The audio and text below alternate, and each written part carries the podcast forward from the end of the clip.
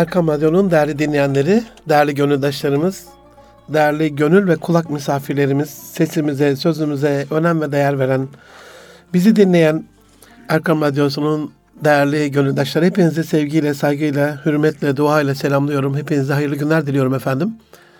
Erkam Radyo'da Münir Arıkan'la Nitelikli İnsan programındasınız. 2019'un 46. programında geçen haftadan kaldığımız İslamilik Endeksi ile alakalı üçüncü ve son bölüm inşallah bugün sizlere arz etmiş olacağım. Rahman ve Asgari'nin İranlı iki akademisyen George Washington Üniversitesi'ndeki 2010 yılındaki bir e, çalışmasından yola çıkarak halimizi değerlendirmeye devam edeceğiz. Bize ulaşmak isterseniz nitelikli insan et erkamradyo.com e-mail adresinden ya da et erkamradyo ya da et Münir Arıkan tweet adreslerinden bize ulaşabilir. Her türlü eleştiri, e, öneri, beğeni, dua gönderebilirsiniz efendim. Çok çok teşekkür ediyorum ilginiz için. Can dostlarım, özellikle iki haftadan beri arz ettiğim şekliyle tabii ki buradaki amacım e, İslam ülkeleri çok geri kalmış diye onları tukaka yaparak e, Batı'yı olmayan uygarlıklarını, medeniyetlerini e, göz boyayarak övmek değil. Onlara metiyeler düzmek de değil. Ama ne yiğidi öldürelim ne hakkını yiyelim. Bazı şeyleri doğru yapmasalardı bu durumda olmazlardı. Biz bazı şeyleri yanlış yapmasak bu durumda olmazdık. Bu anlamda bir vicdan muhasebesine sevk edebilir miyiz?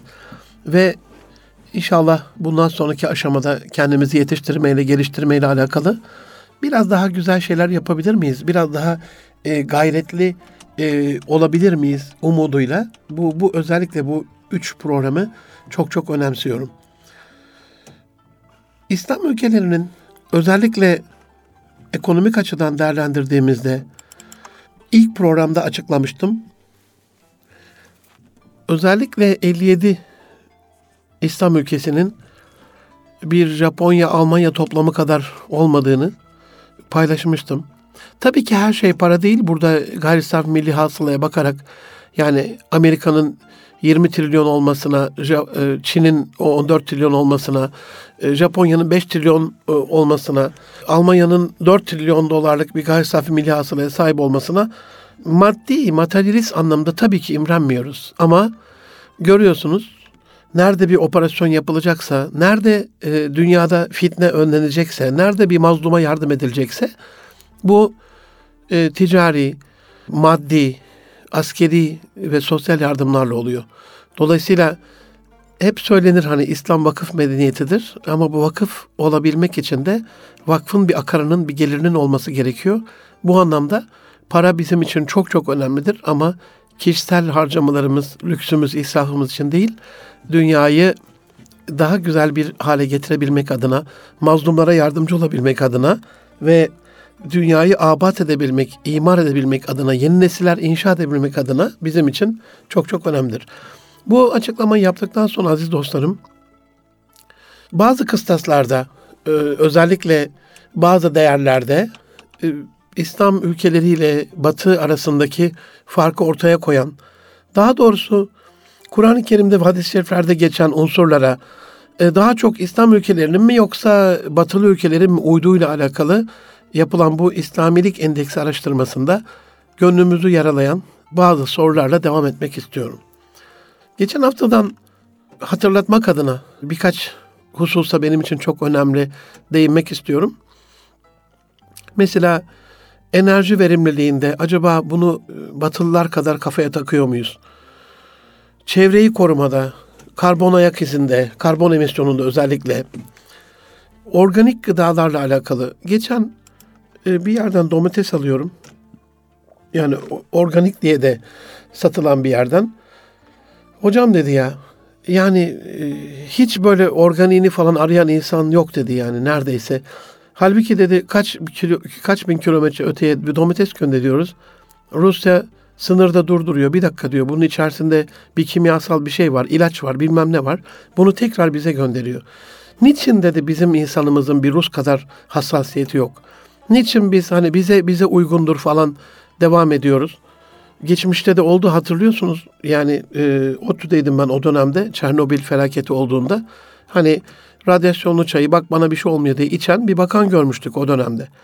Yani bu anlamda hassasiyet adına şehirlerimizin altyapısının uygun olması adına. Mesela şöyle bir şey e, sorsam ne dersiniz acaba? Metro iyi bir şey midir? Kesinlikle değil mi? Neden? Hızlı, güvenilir, kolay, ucuz, çevreci, trafik sıkışıklığında o egzoz gazının dünyayı kirletmesine e, izin vermeyecek bir alternatif elektrik enerjisiyle e, güneş enerjisi çalışacak düzeyde. E, peki bütün bunları söyledikten sonra yani metro bir zaruret mi şehirler için? Evet. Peki biz özellikle mesela yeni bir şehir kurduğumuzda, yeni bir ilçe kurduğumuzda, yeni bir yerleşim merkezi kurduğumuzda, mesela en son örneği İstanbul'da Başakşehir'dir bununla alakalı. Henüz daha orada büyük büyük koca koca, koca binalar olmazdan, yani son depremden sonraki olayı anlatıyorum. Marmara depreminden sonraki olayı anlatıyorum. En güvenilir zeminde Kayaşehir'de çıktı. Evet doğru ve İstanbul orada büyük büyük binalara, e, büyük bir yerleşime imkan tanıyan bir altyapıya altyapı demeyeyim bina yatırımına girdi. Peki. Şu anda nereden baksanız 700-800 bin nüfuslu bir yerden bahsediyoruz. Anadolu ayarında 10 il yapar bu. Peki burada metroya ihtiyaç olduğu kesin mi? Evet. Bunun planlamasını 20 yıl evvelden yapsak iyi, iyi miydi? İyiydi. Peki niye yapmayız? Binalar dikilir, koca koca gökdelen gibi. Sonra yanından metro geçirmek için büyük büyük beton kazıklar çakılır. Masraf 3 katına 5 katına çıkar. Bu arada bazı binalar çatlar, kolonlar patlar. Büyük tazminatlar ödemek zorunda kalır. Bazı binalar tahliye edilir. Şimdi ben bunu düşünüyorum aziz dostlarım. Acaba siz de düşünüyorsunuzdur elbette. Yani haşa ben düşünüyorum siz düşünmüyorsunuz ama söylemedim. Lütfen yanlış anlayacağınızı da bildiğim için açık yüreklilikle söylüyorum. Tabii ki siz de düşünüyorsunuz ama bunu başkanlarımız, bunu devletimiz niye düşünmez acaba? Çünkü belediyelerle ilgili bir seçim kaygısı vardır. Bir belediye başkanı 4 yıl sonraya, 5 yıl sonraya değil de 20-25 yıl sonraya bir yatırım yaptığında bir de o toprak altında olduğu için onu değerlendiren o zaman şimdi belediye başkanı mı suçlu oldu biz mi? Biz halk olarak biz suçlu olduk. O bilinçte olmadığımız için biz göz boyayan ya da o günü kurtaran icraatlara oy verdiğimiz için geleceğe yatırım yapan insanlar o yatırımı yapmıyor. Ne olur yani biz de Avrupa'nın yaptığı gibi, Batı'nın yaptığı gibi kazılmayan sokaklarda yaşasak ne olur?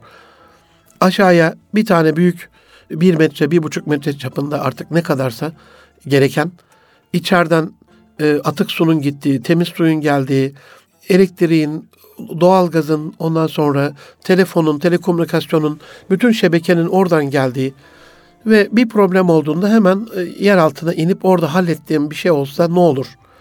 100 yıl, 200 yıl, 300 yıl evvel yapmış bunu. Eloğlu Avrupa'da, Batı'da yapmış bunu. Niye yapmayalım yani? Bu anlamda söylüyorum.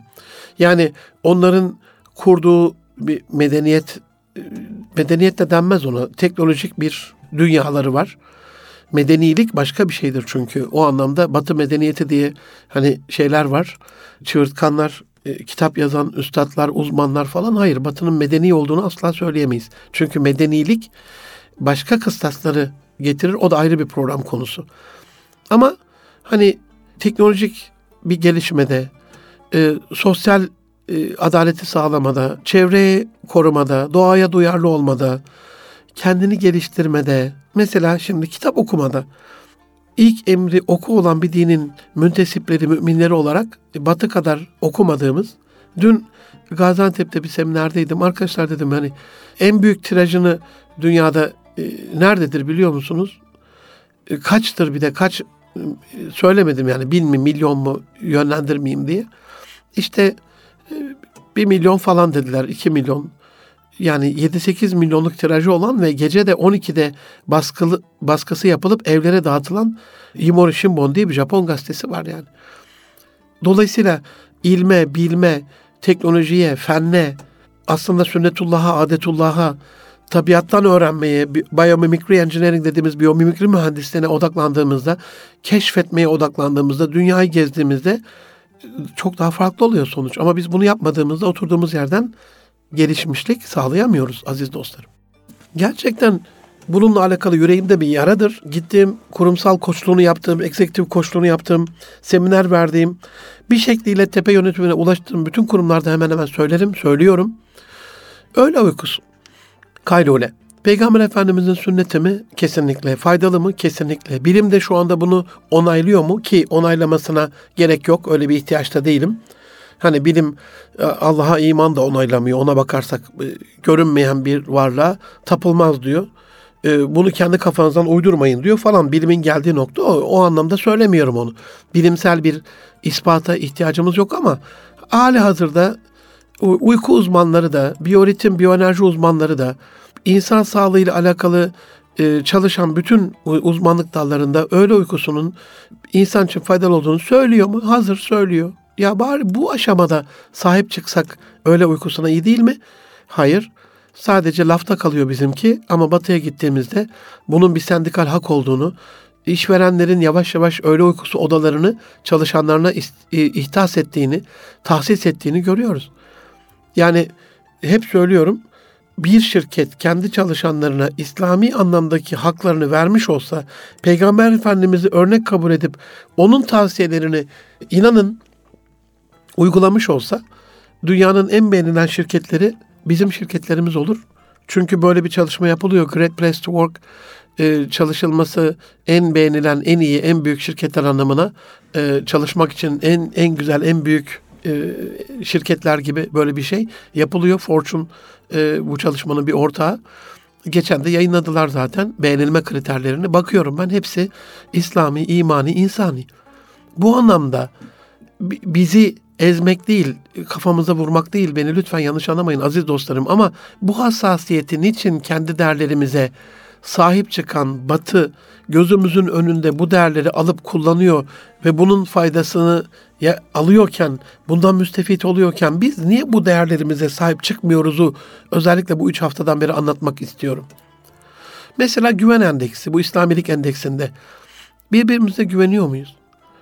Geçen yani 2-3 hafta önceydi bir savcı 30 yıllık meslek hayatımda diyor vakaların %70'i birbirine çok güvenen insanların birbirlerini mahkemeye vermesi sonucu oluşan davalardı diyor. Ve bunu hukuk sistemimizde biliyoruz. Şu anda adli yargıda anne, baba, çocuk, miras, akraba, mal paylaşımı, mal bölüşümüyle alakalı birbirimizi dava ettiğimiz, mahkemeye verdiğimiz vakalar var. Ha, e, batıda bu insanlar hiç mirasla alakalı kavga yapmıyor mu? O birbirini ajan tutup öldüren, öldürttüren, kumpas yapan e, tabii ki var. Yani her şeyini de yıkamıyoruz Batı'nın. Saniyede, 7 saniyede bir adam öldürülen bir Amerika'dan bahsediyoruz. Tecavüzün, gaspın, e, işkencenin olabildiğince daha geçen hafta çıktı 17 yıl 18 yıl özürlü bir e, zenci vatandaşını köle gibi kullanmış zincirleyerek bir, bir sürü böyle sapıkça şeyler e, görüyoruz, duyuyoruz. Bunları kastetmiyorum. Ama mesela bir ürün aldığımız zaman can dostlarım elimizi vicdanımıza koyalım.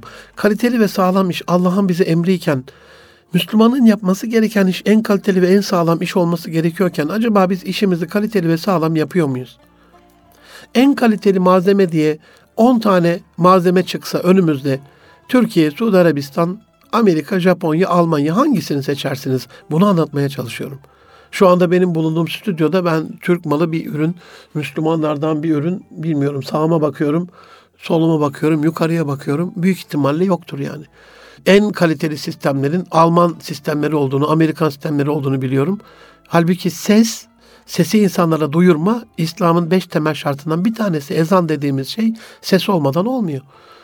Bu, bu sesi, e, bu nefesi en uygun şartlarda e, insanlara yansıtmakla alakalı. İşin sadece akustiğinden bahsetmiyorum. Yani Osmanlı'nın o kendi büyük camilerinde uyguladığı akustik balastla alakalı mimari dizayndan bahsetmiyorum ama bunun ses kalitesiyle ilgili, bunun ton master'ındaki o mikserle ilgili, oradaki elektronik devrelerle, ayarlamalarla ilgili bir tane öyle bir ses mühendisi arkadaşım var.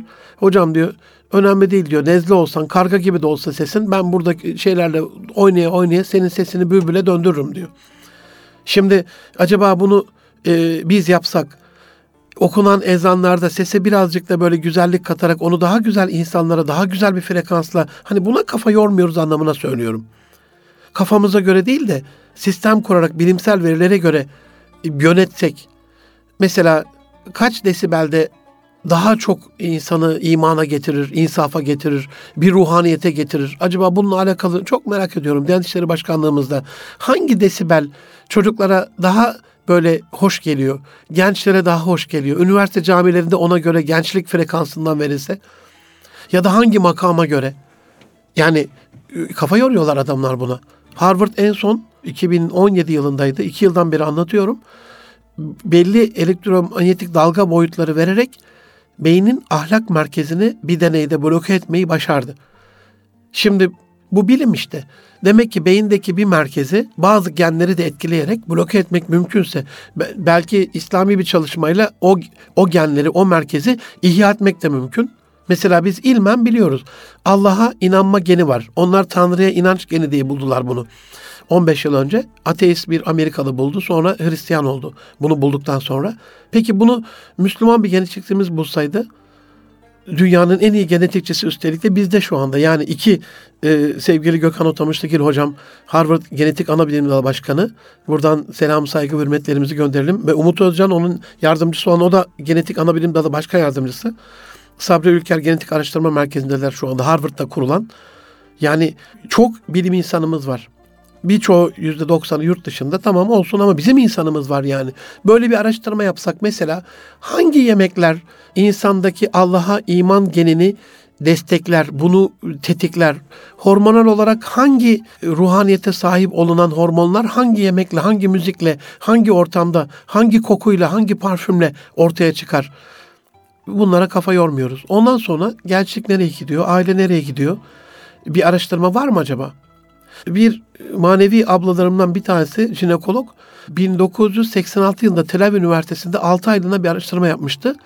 3 aylık konusu anne karnındaki yavruların, ceninlerin ailenin birbiriyle olan iletişiminde bağırma, çağırma, ses, işte e, yürüyüş, arabada gidiş bilmem ne bu tür aile yaşantısının anne karnında 6. ve 9. aydaki ceninlerin pozisyonuna etkisini araştırıyorlardı. 20 tane jinekolog. Ee, başka bilim insanları da vardı ekipte. Ondan sonra sadece biz e, şu anda e, Orta Doğu'ya hançer gibi saplanan geçen Cumhurbaşkanımızın da Birleşmiş Milletler Kürsüsü'nden bağıra bağıra haykırdığı böyle bir işgalle yavaş yavaş böyle yayılan yayılmacı politikatıyla politikayla e, Filistinli kardeşlerimizin toprağına çöken İsrail'in sadece Amerikan korumasından dolayı böyle olduğunu düşünmeyelim ilmen, bilmen, fennen, teknolojik olarak, savunma olarak, silah olarak kendi şeylerini geliştirdikleri için e, sıkı ve güçlü duruyorlar. Bizim de en sıkı ve güçlü durduğumuz dönem herhalde ilme en fazla saygı duyduğumuz, ilme en fazla değer verdiğimiz dönemlerde olmuştu. İşimizin en kaliteli olduğu, donanmamızın en büyük ve en güçlü olduğu, silahlarımızın e, zırhları bile deldiği, oklarımızın bütün dünyaya nam saldığı değil mi o ilk dönemlerde? Sonra tüfek icat oldu, mertlik bozuldu belki ama yine de bilim insanına bir, bir, bir de şöyle bir şey var. Hani bilim derken ben bazı kardeşlerimiz bunu yanlış anlayabiliyor. Geçen bir gayet de böyle üst düzey bir ulema ile toplantımızdaydı. Yemenli kendisi. E, Türkiye'ye teşrif etmişler. E, evladım dedi bütün İslam ilimleri vermemiz lazım ve onun söylediği İslami ilimler işte bildiğimiz hadis, tefsir, kelam, fıkıh, akaid gibi, e, siyer gibi e, Kur'an-ı Kerim gibi der, dersler. Buna karşı olmak mümkün mü? Hocam dedim peki bilim bilim dediğimiz bir şey var. Bu İslami değil mi yani? Fizik Allah'ın bir kuralı değil mi? Matematik onun bir kaidesi değil mi?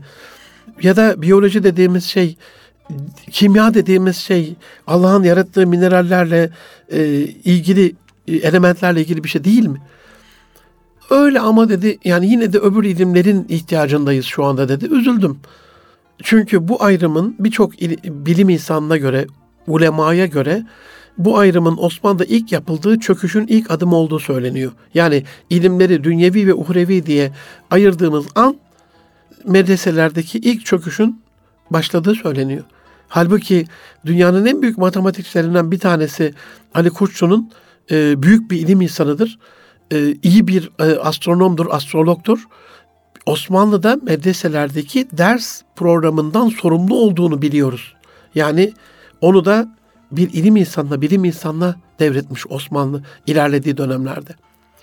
Onun için kendi zihnimizden Allah bilmediğimizi öğretendir, ilmin yegane kaynağıdır ve bilerek e, bilim haline getirdiğimiz, disipline ettiğimiz her şeyin e, Allah tarafından bize bir lütuf olduğunu bildiğimizde bir kere hikmet mümini itikmalı. O nerede bulursa alsın diyor. Otlumul ilme ve lebistin, ilim içinde bile olsa alsın diyor. İki gün eşit olmasın diyor, sürekli ilerle diyor. Beşikten mezara ilim diyor ve bu, bu, tür, bu tarz bir şeyde aile programında bahsediyorum ama yeri gelmişken burada da sevgili annelerimize, kız kardeşlerimize selam, hürmet ve saygılarımla bir küçük eleştiride bulunmak isterim. Kızım iyi gün var, kötü gün var. Yarın geleceğin ne olduğu belli değil.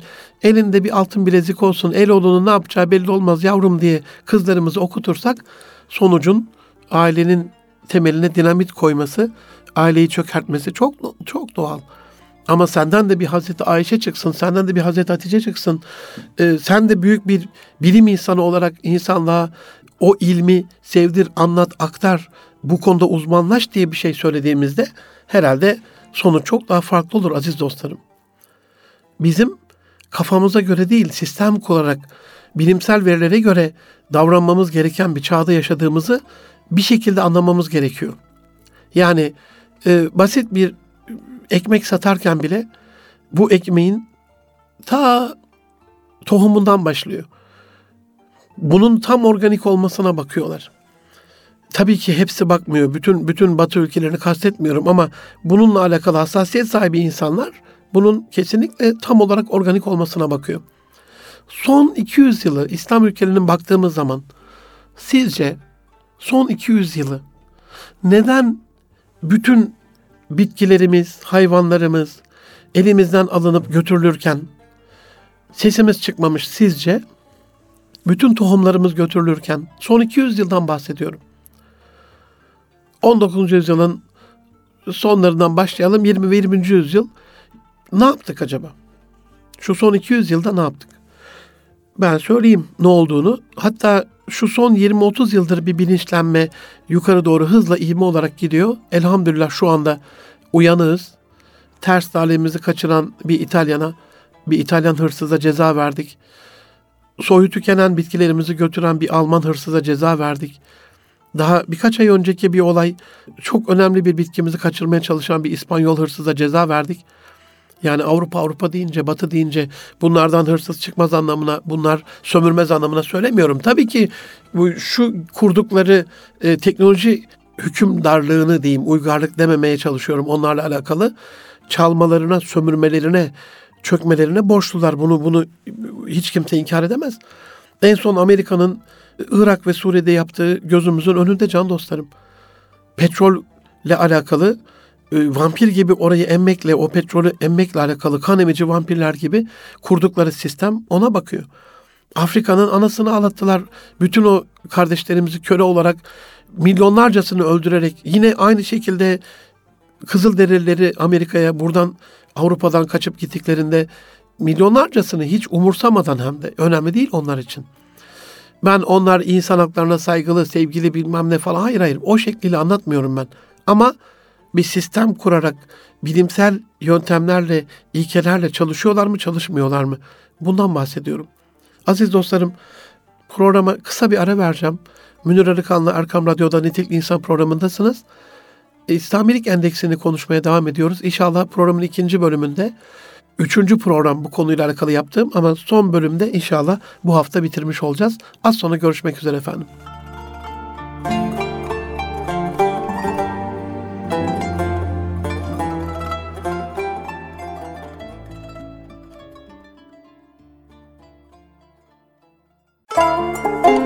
Buluşma noktamız Erkan Radyo.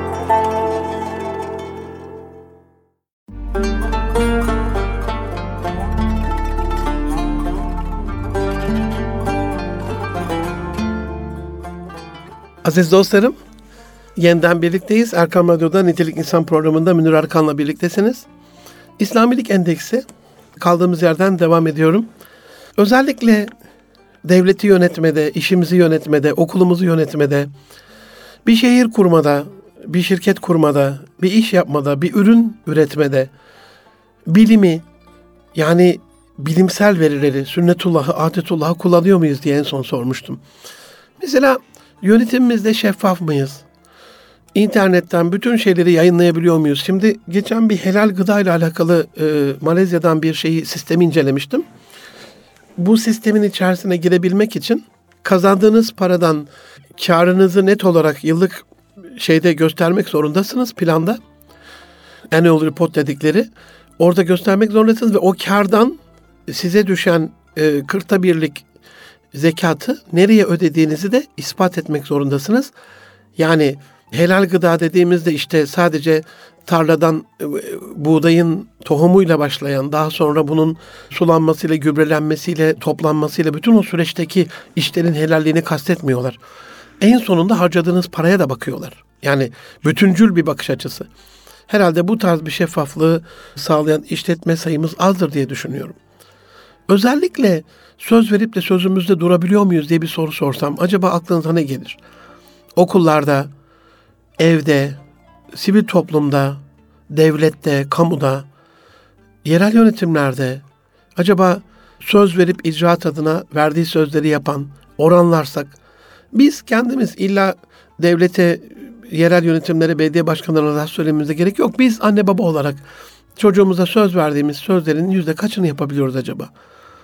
Öyle Dubai'den bir hediye alayım dedim. Eşime bir telefon alacağım. Birkaç tane şey dolaştım. Hangisi daha ucuz diye baktım ettim. En sonunda alacağım bir tane. Sih bir şey böyle adamcağız kafasında işte o sarıyla özel geleneksel Hint kıyafeti. Yanında da bir kızcağız var. Son anda bir hatırladım. Ee, bir önceki dükkanda 50 dolara yakın daha ucuzdu yani. Diyemedim de ya sizdeki çok pahalı yani şimdi ben bunu almaktan vazgeçtim öbür tarafa gideceğim diye. Ama gitmek de istiyorum. Bir bahane buldum. Al, şöyle bir cüz, cüzdanı yokladım. Sanki yokmuş gibi para. I'll come tomorrow morning inşallah dedim. Yarın sabah geleceğim inşallah dedim. Kızcağız gözümün içine dik dik baktı böyle. İnşallah means six months for Muslim. What is yours dedi. Yani inşallah dedi Müslümanlar için 6 aydan başlıyor. Seninki kaç ay? Koçum der gibi bana. Yerin dibine girdim yani aziz dostlarım. Bir düşündüm bütün hayatımı. O inşallah hafta sonu gideriz yavrum. İnşallah e, yarın o, oradayım oğlum. İnşallah hafta sonundaki törene katılırım kızım. İnşallah yarın sabahleyin beraber kahvaltıya gideriz eşim. Bayramda oradayım babacığım. İşte kurbanda oraya geliyorum anneciğim. Ne bileyim bütün akrabayı talukata verdiğimiz sözlerin acaba kaçını tutabiliyoruz? Hepsine de Allah'ı şahit tutarak inşallah dememize rağmen söz verip sözünde durabilme özelliğini el emin İslam kelimesiyle bir araya getirip Müslümanların bizlerin bir an evvel hayatında ana omurga yapması gerekiyor. Kul hakkına riayet edebiliyor muyuz sizce? İslam ülkelerine baktığımız zaman kul hakkı mesela en, en önemli problemlerden bir tanesi çalışan hakkı. Sendikal bir mecburiyet olmadan acaba işverenler çalışanlarına hakkın ne kadarını veriyor? Sizce 8 saat, 10 saat, 12 saat mesai kul hakkına uygun mu? Yoksa Japonya'nın birkaç yıldan beri denediği 2'de paydos edecek düzeyde, saat 14'te paydos edecek düzeyde. Ya gidin sizin eşiniz var, çocuklarınız var, anneniz var, babanız var, akrabalarınız var, sosyal bir hayatınız var. Vücudunuz kendinizle alakalı fiziksel bir varlığınız var. Gidin ona da bakın desek acaba biz Müslümanlar onlar da bizden öykünse, bizden örnek alsa sizce daha iyi olmaz mı aziz dostlarım? Hanımefendilerin özel durumları var. Allah'ın bile onlardan bir şey istemediği o özel dönemlerinde çalıştırmasak olmaz mı yani? Kul hakkı diyoruz. Anlatmıştım size ben Hollanda'da çok özür diliyorum. Af buyurun lütfen beni affediniz efendim. İnek çiftliklerinde ineklerin yanında Hollandalı insanların sigara içmediğini, içeride sigara içmenin yasak olduğunu ineğin yanında. İslam ülkelerine dolaşalım beraber. Acaba arabalarında Ondan sonra da devlet ceza verdiğinde bu benim arabam ne karışır diye. O arabana çocuk biniyor. O arabana eşin biniyor. O arabanın akrabaların biniyor. Arkadaşların biniyor. Ve o arabaya sigara kokusu siniyor. Bir şekilde zehirliyorsun. Göz göre göre zehirlemene izin mi verilsin senin mülkün diye. Mesela evinde e, sigara içebilmeli misin yani? Hadi iç yurt dışında göreyim. Yurt dışında mesela çocuğun olduğu bir yerde iç sigarayı bakalım polis daha geliyor mu gelmiyor mu? Dolayısıyla yani bizim kul hakkına riayetle alakalı bir bakıp sürekli sermayenin kazandığı, sürekli e, kapitalist sistemin kar üstüne karlılığını artırdığı, yatırımlarına hız verdiği, kazandığı parayla büyüttüğü, kendini geliştirdiği villaları, arabaları, yazlıkları, kışlıkları, yatları çalışan gariban asgari bak adı da öyle asgari tutup onu asgari ücretle çalıştırıp onun üzerine kendi tarafına mal birikiminde bulunduğu bir sistem sizce adil bir sistem olabilir mi? Mesela doğum iznini sizce adil bir şekilde verebiliyor muyuz? Empati burada çok önemli aziz dostlarım. Size basit bir şey sorayım. Kızınız hamile olsa çalıştığı şirkette kaçıncı ayda ona izin vermesini beklersiniz? Ben size söyleyeyim. Hamile olduğunun anlaşıldığından itibaren ben izin verilmesini isterim. Ama bunu Müslüman ülkede yapan bir ülke var mı? Hayır. İki yıl doğum izni var batıda. İki yıl. İki yıl Allah'ın aslında çocukla alakalı emrettiği emzirme süresi. Bir düşünürseniz yani. Hamileliği de ekleyelim ona. Babaya da veya evlilik dışı bir şeyse çocuksa baba gibi bunun yani biyolojik babası olan kişiye de bir yıl çalıştığı yerden o çocuğu büyütmesiyle alakalı izin veriliyor. Ben danışanlarımdan aile koçluğu yaptığım şeylerde e, bu emzirmeyle alakalı çok yakınmalar duyuyorum. Doğumla alakalı çok yakınmalar duyuyorum. Çocuğu yetiştirmeyle alakalı çok yakınmalar duyuyorum. Şimdi en son çalışan anneye verilen 1300 liralık hakkın kul hakkına riayetsizlik olduğunu söylemeyelim mi? Yani evdeki anneler çocuğuna bakan annelerin günahı nedir ki? Sadece çalışan kadınlarla alakalı bir ayrım yaptığınızda adalet sizce oluyor mu? Bunu inşallah bizi dinleyen milletvekillerimiz, bakanlarımız sesimizi duyuyordur. Bunu inşallah adaletsizliğin önüne geçip bunu düzeltirler diye düşünüyorum. Eğer bu annenin çocuğunun olmasıyla alakalıysa o annenin çalışıp çalışmamasının bir önemi yok. Onu hak etmiştir zaten. Ama çalışanlara 1300 lira bunu verelim. Çalışmayanlar zaten bunu mecburdur bakacaklar diye bir şey adaletin temeline sarsılması olur. Yurt dışında buna bakmıyorlar. Çocuk yardım katkı parası verirken bu Müslüman mı, Mecusi mi, Yahudi mi, Hristiyan mı, ona mı inanıyor, buna mı inanıyor, ona mı tapıyor, buna mı tapıyor? Hayır, herkesin bunu alma hakkı var. Herhalde biz şimdi Suriyeli kardeşlerle ilgili böyle bir çocuk izni verecek olsak kıyametler kopartırız. Bir de daha fazla çocuk sahibi oluyorlar onlar. Diyelim 8 çocuk, 10 çocuk acayip kızarız. Gördüğümüzde bu kadar çocuğu niye yapıyorsun diye çemkiririz. Peki yurt dışında bir çocuk yapan ya da yapmayan ya da evlenmeyen bir şekliyle hayatını öyle sürdüren batılılar bizim bu 4, 5, 8, 10 çocuklu aileleri gördüğünde onlar da bize kızsın mı? Empati yapalım. Onların bize kızmasını ister miyiz? Hayır. O zaman biz de buradakilere kızmayacağız. Niçin gönlünüzü yaralamasın bu Akdeniz'in bir ölüm gölüne dönmesi, ölümü göze alarak Avrupa'ya ulaşma arzusu niçin? Çünkü İslam ülkeleri şu anda yönetsel manada da, ticari manada da, ekonomik manada da bir çöküşün içerisinde de ondan. Orada Batı'da kul hakkının daha fazla verildiğini, onların asgari ücretinin bile bizde epey bir 2 3 4 misli ücret ettiğini bildikleri için oraya doğru gidiyorlar. Mesela temizlik. Acaba şehirlerimize baktığımızda böyle bir endekste, İslamilik endeksinde şehir şehir dolaşsak, çöplerin toplanma şekliyle, sokaklardaki çöp bidonlarının temizliğiyle, çöplerin ayrıştırılmasıyla, bunun geri dönüşümüyle, insanların o temizliğe riayetiyle, yani İstanbul gibi bir dünya incisi bir yerde çok çok özür diliyorum. Birisi yolda yürürken önünüze geçip oraya tükürebiliyor ve yürüyor yani orada. Bunu bir batı şehrinde yapabileceğinizi zannetmiyorum, yapabileceğimizi zannetmiyorum. Kılığımızla, kıyafetimizle, ayak kokumuzla, ter kokumuzla acaba temiz miyiz? Ben şu, şu konuda çok şeyim, muzdaribim can dostlarım. Arabalarımız pis ama içki satan, kötü şeyler satan insanların kullandığı arabalar pırıl pırıl. Bunu gördüğümde hani ciğerimizi lekeliyorlar, bizi öldürüyorlar, kansere sebebiyet veriyorlar. Alkol satıp kazalara sebebiyet, aile yıkımlarına sebebiyet, sarhoşluğa, aklın gitmesi haline sebebiyet veren insanların kullandığı arabalar pırıl pırıl E, bu benim canıma dokunuyor. Bu anlamda daha fazla temiz olmamız gereken bir muhasebe yapabilir miyiz umuduyla yoksa kendimizi kötülemek değil kastım aziz dostlarım. Sizce nazik miyiz mesela aziz dostlarım? Hep anlatılır Japonya'nın nezaketi. Birbirimize karşı nazik miyiz? Komşularımıza nazik miyiz? Akrabalarımıza nazik miyiz? Mütebessim uzak doğu e, insanları, Koreliler, Japonlar, acaba tebessümün kardeşimizin yüzüne sadaka olduğu bir e, inancın sahibi olarak bir de o kadar hani anlatıyoruz ki kanserden korunmamıza vesile oluyor, Alzheimer'dan korunmamıza, genetik kalitemizin artmasına, telomerlerin daha uzun olmasına ya da kısalma süresinin azalmasına. Yani telomerler kromozomun kuyruğundaki yakıt pillerimiz ne kadar uzunsa telomerin uzunluğu ömründe uzunluğu demek yani. Nezakete, temizliğe, güler yüze, dostluğa, arkadaşlığa, sımsıcak aile ilişkilerine bağlı. Bunun da uzun olması. Acaba güler yüzlü müyüz? Bir bakın İstanbul sokaklarında ben toplu taşımada böyle bindiğim zaman hani orada bütün net olarak görülüyor. Yolda da bunu görüyorum ama hani o koca metrobüse bindiğimde 150-200 kişi bakıyorum içimden hep şunu geçiriyorum. Biraz sonra Auschwitz'te yakılmaya götürülen Yahudiler gibi herhalde biz de yakılmaya götürülüyoruz bu otobüslerle. Halbuki menzilimize gidiyoruz.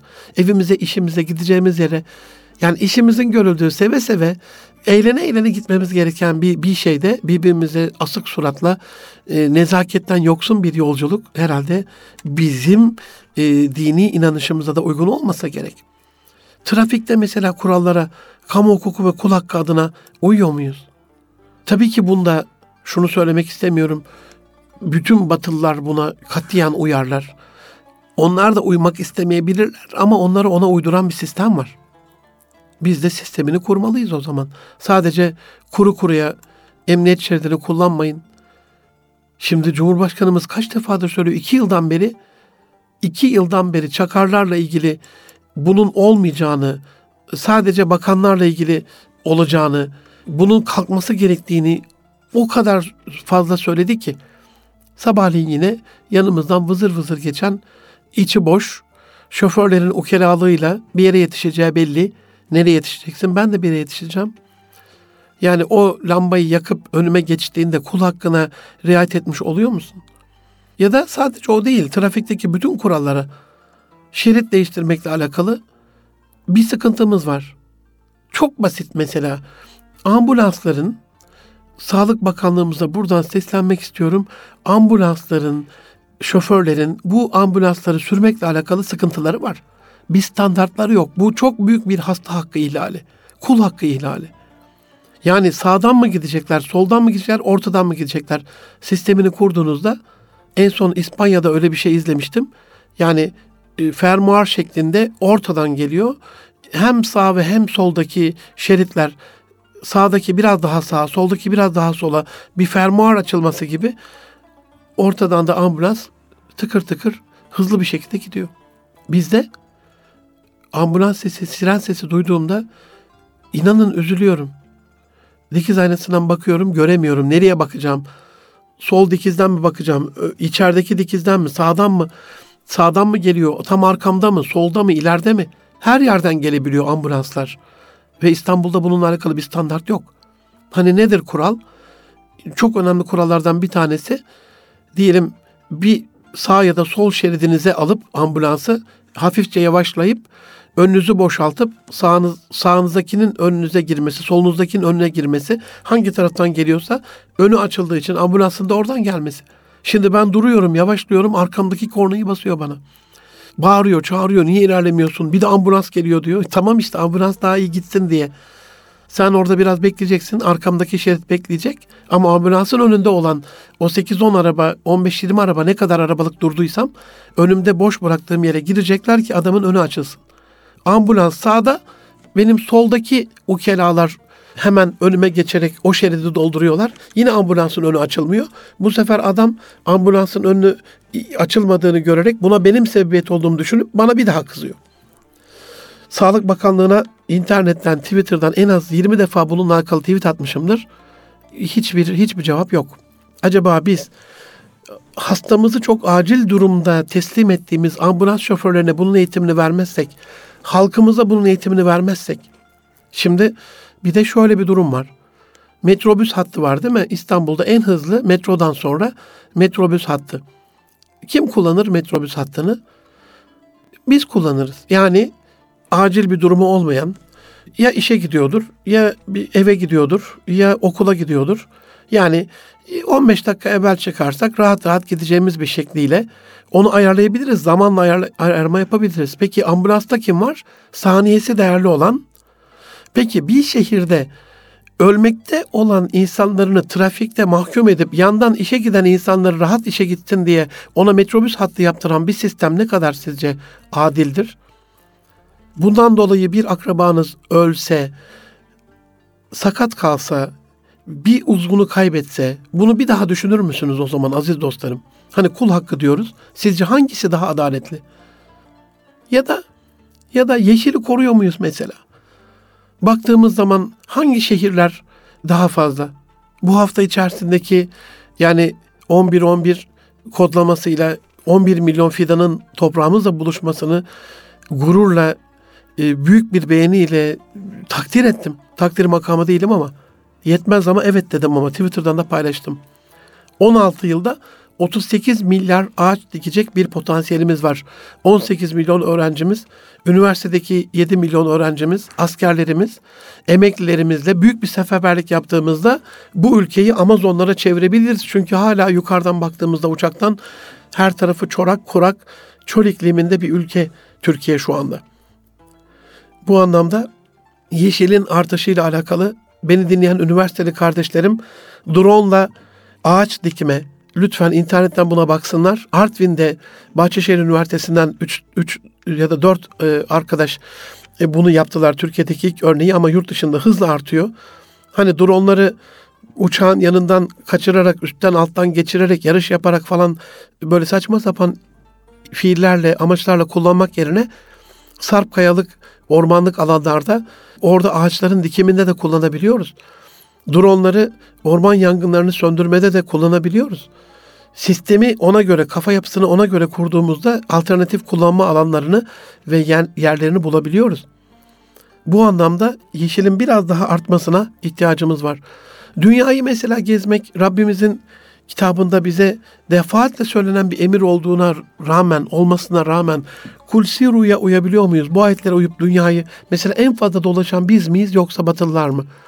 Geçen Kastamonu'da böyle bir konakta elini yaslamış bastonunu da, da tutunarak e, Safranbolu'da böyle iç geçiren Japon turiste 93 yaşındaymış aziz dostlarım. Ölmedin mi dedim. Amcacığım özür dilerim korkmadın mı dedim burada ölmekten. Vatanından binlerce kilometre ötede ölmekten. Hayır dedi asıl bu dünya mirası olan bu konakta bir gece uyumazsam ondan dedi korktuğum için geldim ölmeden evvel. Tabii ki korkmadım dedi. Vatandan uzakta ölmek bir sorun değil. Ama dünyayı görmeden ölmek bir sorun dedi bizim için. En fazla gezenler onlarmış. Çinliler, Japonlar, Koreliler. Halbuki bize bir emir. Bizim gezmemiz, dolaşmamız. Gezdiğimiz zaman o güzellikleri görüp ülkemize almamız, bundan ibret almamız. Şimdi en son Diyanet de bir fetva çıkardı. Sigaranın haramlığıyla alakalı. Ama bizim e, iman ehli dostlarımız bunun haram olmadığıyla alakalı, bunun evlerde de arabalarda da keyfe keder istediğimiz her yerde içileceğiyle alakalı inanılmaz bir şekilde açık havada bile içilse bir binanın dışında oraya yaklaşan insanlar ondan bir şekilde etkileniyor. Ama aynı şey gibidir bu aziz dostlarım. Sarımsak yerseniz herkes o ortamda sarımsak yerse birbirine kokmaz. Ama yemeyen biri o olayın acı veren iğrenç kokusuyla muazzep olur, azapta olur. Bu da kul hakkına girer. Bu anlamda son bir şeyle bitireyim. İnşallah bir tefekküre sizi sevk edebilmişimdir. Kur'an-ı Kerim'i mesela okuyup sadece okuma yerine değil de uygulama kısmında da hayatımızda uygulayabiliyor muyuz? Mesela bu Mevlid kandilinde kendimce acizane şöyle bir kural belirledim. Bundan sonra ölene kadar dedim her yıl Peygamber Efendimizin hatırına bir güzelliği hayatıma alacağım. Arkadaşlarım beni normalde güler yüzlü bir insan olarak bilirler ama ben dedim biraz, daha fazla güler yüzlü olacağım. Bir haftadır buna biraz daha dikkat ediyorum aziz dostlarım. Dolayısıyla her yıl bir tane özelliğini bile alsak Kur'an-ı Kerim'in Peygamber Efendimizin güzelliklerinden bir örneği bile alsak işte İslamilik endeksi o zaman İslam ülkelerinde İslam adaletle, sürdürülebilir bir büyümeyle, yaygın bir refah ve istihdam sağlayan bir kaliteyle, büyük bir başarıyla, örnek olan bir dine, örnek olan bir mümine, örnek olan bir insana doğru batıya ilham verir. Tarihimizde olduğu gibi. Onun dışında bunu yapmadığımızda yine bütün güzel örnekleri batıdan vermeye devam ederek gönlümüzü yaralamaya devam etmek kalır bize de. Bu da çok hoş bir şey olmasa gerek. İşlerimizi kaliteli yaptığımız, bizlerde kaliteli nitelikli bir insan olarak hayatta güzel bir iz bıraktığımız bir hayat diliyorum hepinize. Allah'a emanet olun, hoşça kalın efendim.